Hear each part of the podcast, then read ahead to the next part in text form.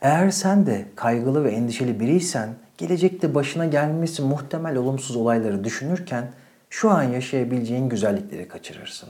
Gelecekte başıma şöyle bir şey gelirse, ya bunu duyarsam ya böyle bir şey derlerse bana derken şu an yaşayabileceğin, tadabileceğin, dokunabileceğin şeylerin, görebileceğin şeylerin lezzetini, güzelliğini kaçırırsın. Bu videoda sana elindeki zamanı kaybettiren, yaşam kaliteni düşüren kaygı ile baş etme yollarını anlatacağım. Farkında olmadan zihnimizde bir sürü çöp biriktiriyoruz. Bu çöpler genelde yarım kalmış işler. Yapmamız gereken bir iş, halletmemiz gereken bir ödev ya da işle ilgili tamamlamamız gereken bir proje. Bunları yarım yarım bıraktığımız zaman o bıraktığımız yerde kalmıyor. Zihnimizin arka planında bizi meşgul etmeye devam ediyor. Ve küçük küçük biriken bir sürü olaylar bir bakmışsınız ki kocaman kaygılara sebep oluyor. Çok kaygılı hissettiğim bir zamanda oturup düşünmeni istiyorum senden. Neler var seni kaygılandıran? Muhtemelen bunların büyük bir kısmı 2 dakikada, 3 dakikada, belki en fazla 5 dakikada halledebileceğin küçük küçük görevlerden oluşuyor. Zihnindeki kalabalığı, yarım kalmış işleri temizlersen daha az kaygı hissedersin. Eminim senin de aklına geliyordur. Birisiyle bir tartışma yaşarsın ve çoğunlukla sen de benim gibi hazır cevap değilsen o an tam kendini savunamadığını hissedersin. Gereken cevabı veremediğini düşünürsün. Akşam eve gidersin, yatağa girersin ve yatakta aklına vermen gereken cevaplar tak tak tak gelir. Ve kendine kızarsın. Dersin ki ya keşke böyle deseydim. İşte eskiden ben de böyleyken yeni bir yöntem denemeye başladım. Eğer ki kendimi böyle cevap verememiş gibi hissediyorsam, çok ezilmiş ve altta kalmış gibi hissediyorsam bir şekilde karşı tarafa kendimi ifade etmek zorunda hissediyorum. Gidiyorum mesela haksızlığa uğradığımı hissediyorsam karşı tarafa sen bana böyle dedin ama ben böyle hissettim, beni üzdün. Keşke böyle demeseydin gibi bir şekilde içimde kalan duyguyu ortaya koyuyorum.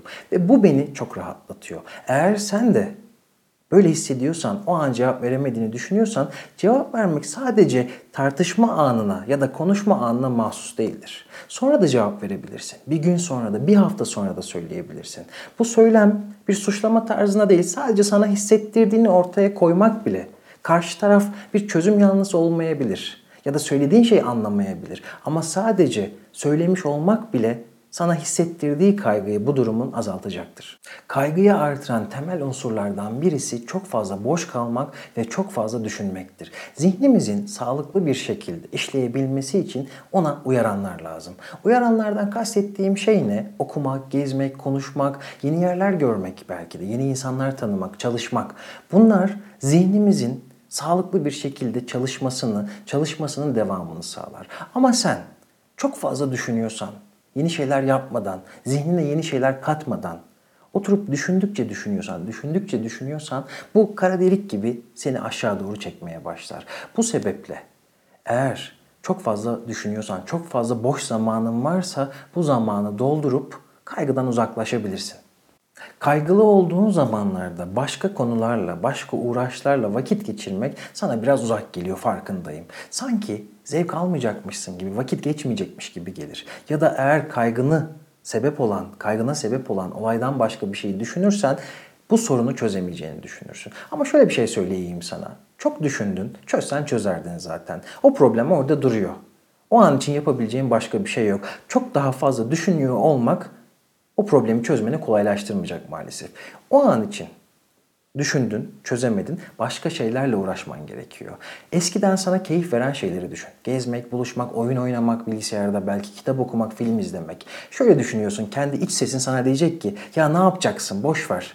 Kaygını çözsen ilk başta. Çözülmüyor. Evet buna cevap verdik. Hemen bu işlere odaklanıyoruz. Belki eskisi kadar, eskiden olduğu kadar zevk almayacaksın ama eskisi kadar da kaygılanmayacaksın.